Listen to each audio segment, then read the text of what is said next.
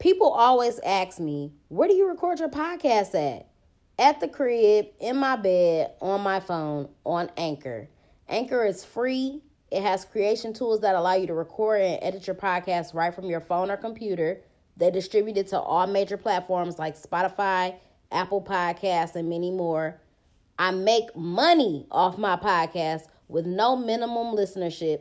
And it's everything that you need to make a podcast in one place. So download the free Anchor app or go to anchor.fm to get started. Black Girl Experience sent you.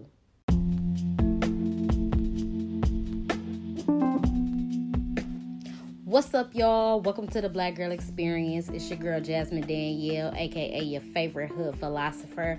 I'm coming to y'all on the fly today with an episode. Been real busy. But something came up today that I wanted to discuss.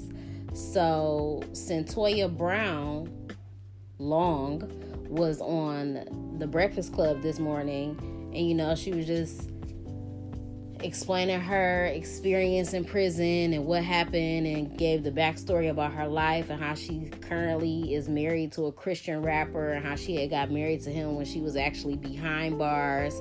It's a very, very interesting story.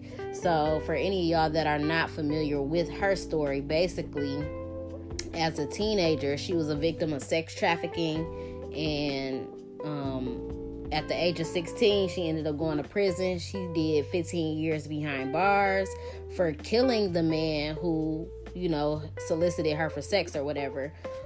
She was recently granted clemency in August.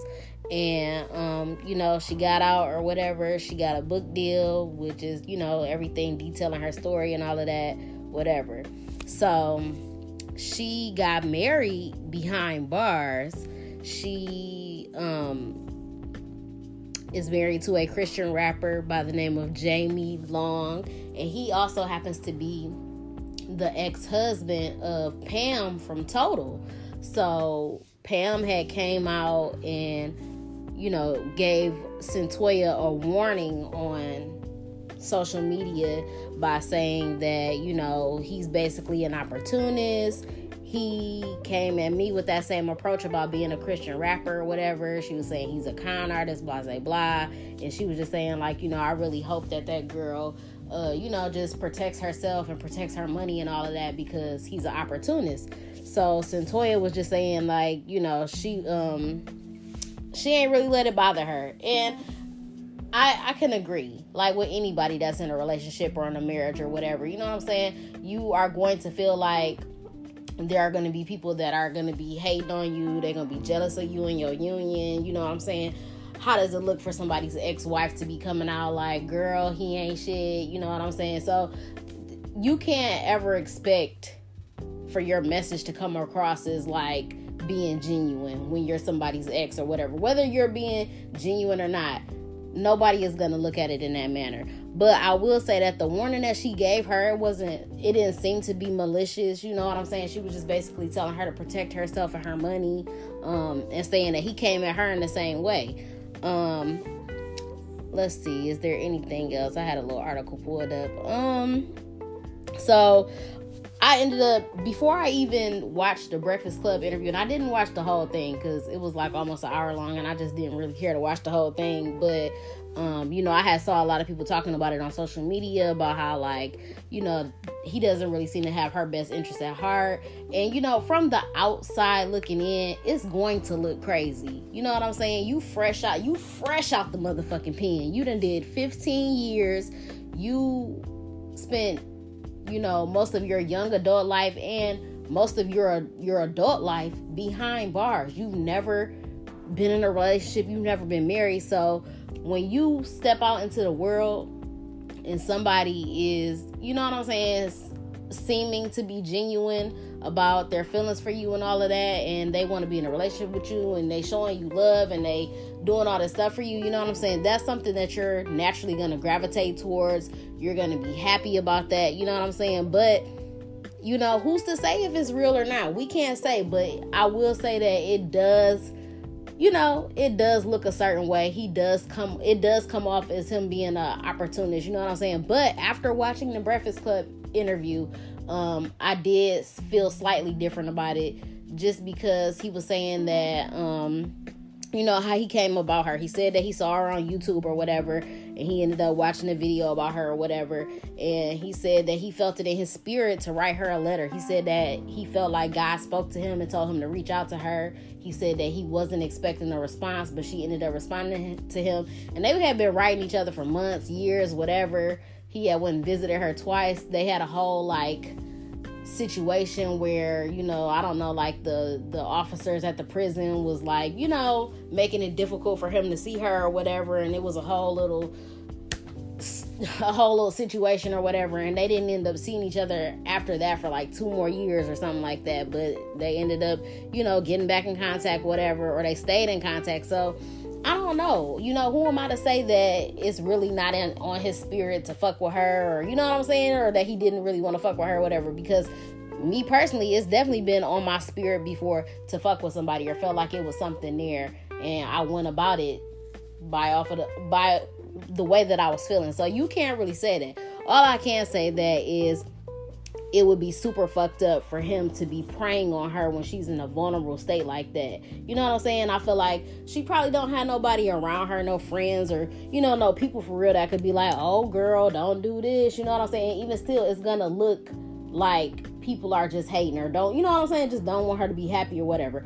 Also, you can't really tell a bitch that's been in prison for 15 years, like, you should be by yourself. You should just focus on yourself. You know what I'm saying? She been focusing on herself for 15 fucking years. She ain't had nobody. So, of course, when you get out of jail and you are walking into a situation where somebody is, you know, welcoming you with open arms, willing to love you, you know what I'm saying, accepting you, your situation and everything, and just seeming like they have genuine love for you, why would you not be with that person?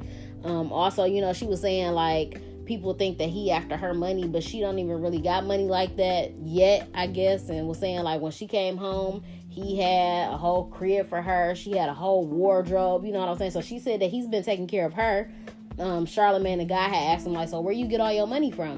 And he was saying, like, he had invested in something, maybe like a home health care type thing. And he said he got money off of that. He said that he's not doing music no more or whatever. So, I don't know. You know what I'm saying? Who's to say if this nigga is for real or if he's not for real? Like I said, all you could just do is just hope that somebody would not be that evil to prey on somebody in a vulnerable state like that and be using God and religion and all of that. You know what I'm saying? To be the, I don't know, the, like, the cover up for all of that. So all I could say is, like, best wishes to her in her situation. You know, she's married. She seems to be happy. You know, if it comes out eventually that he was on fluke shit, it's gonna be a very unfortunate situation because she's never really got to experience, you know, love and relationships and all that, and the way that she went to jail, like, and just her story about her coming up and dealing with grown men and all that, it's like, you know, she just had a very fucked up experience.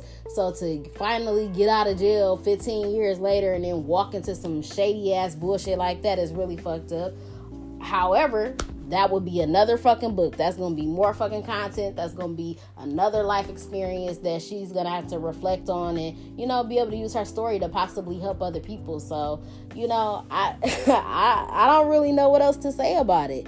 Also, you know, he was talking about maybe his ex-wife, Pam from Total, like, maybe she out here looking for a come up, or, you know, she trying to revamp her career or whatever.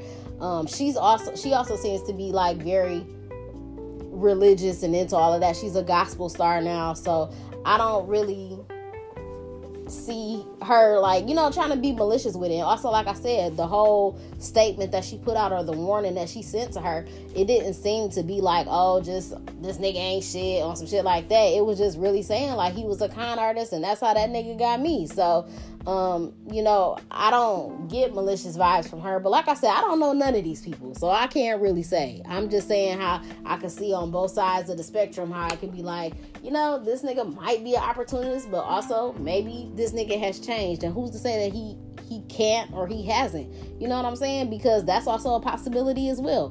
People do change, and like he said, if he's a super religious person and he's a Christian and all of that, and he's saying that, you know, God sent him to, you know, be in her life or whatever, he feel like that's, he knew from the moment that he saw her, that was his wife and all of that, and it was on his spirit to write her, it was on his spirit to be with her. Who are we to judge that, to challenge, you know, what he's saying? Like, it is what it is. And at the end of the day, that's none of our situation. And I'm pretty sure we all have been in situations or relationships where we felt like, you know, where we have family members or friends on the outside looking in, feeling like, you know, you shouldn't do that, you shouldn't be with that person, whatever. At the end of the day, all you could do is, if you know somebody personally, you know what I'm saying, say your piece about a situation and let it be what it is. You can't force nobody to see a situation for what it is. You can't manipulate a person to be like, you know, you should do this, you should, you know what I'm saying? You gotta let people live their lives and understand that we all are going through some crazy life experiences with love and relationships and all of that. And, you know, it is what it is. So like I said, best wishes to her and her marriage and all of that. Hopefully everything is authentic as they are saying that it is, because like I said, if not, that's just a really fucked up situation to be in, and it's really fucked up for a person to even do that shit. But, you know, it is what it is. And that's really all the time that I have for this today. Like, I got a lot going on, and I'm also babysitting right now, so I'm gonna get back to that. But I hope that y'all enjoyed this episode, and if you haven't, you know, read about her story or seen anything online about it, I would definitely advise that y'all go look into it and read up on it. I'm possibly thinking about maybe even getting her book, because it is definitely a really good story. It's very important for us to be aware that sex trafficking is real. That's a real ass thing going on in the world. So if you have, it don't even matter if you don't got daughters or little sisters or cousins or whatever. As a grown woman, you have to be aware of your surroundings and be aware that, like, it's people out here trying to snatch people up. It's people out here trying to put people in prostitution rings and all type of crazy shit. So I definitely advise women to be strapped, go out there, get your CCW, whatever, because I'll be damned if a motherfucker try to snatch me. Okay, it's going down. And even still, like, you know what I'm saying, she was put in a bad situation where, like, she was being sex trafficked and was basically being forced into prostitution, but she ended up killing the guy because she felt like, you know what I'm saying, she felt like she was in a space of danger. So even if you do kill somebody, and she was underage, it's just so much that goes into it. So here she is still being blamed and being put in the wrong and going to jail for 15 years, you know what I'm saying, for trying to protect herself as a child. So it's this justice system is really fucked up. And we see this every day. We see this shit in the news every day. So it's definitely just important that we all educate ourselves and just, you know, stay up to date with what's going on. Beware the motherfucking police, because them motherfuckers could kill you in your own motherfucking crib and say whatever, do whatever, get off, all that. So, yeah, definitely would just look all that shit up. But, I hope y'all enjoyed this episode. Make sure that you follow your girl on all platforms at Podcast Bay. I'm Podcast Bay1 on Twitter. Make sure that you subscribe to the podcast, rate it 5 stars, leave a review on why you love the Black Girl Experience, and make sure that you subscribe to the YouTube channel as well. Like the videos, comment, hit the notification bell so that you never miss a motherfucking upload. That's all that I have for y'all today. I'm out.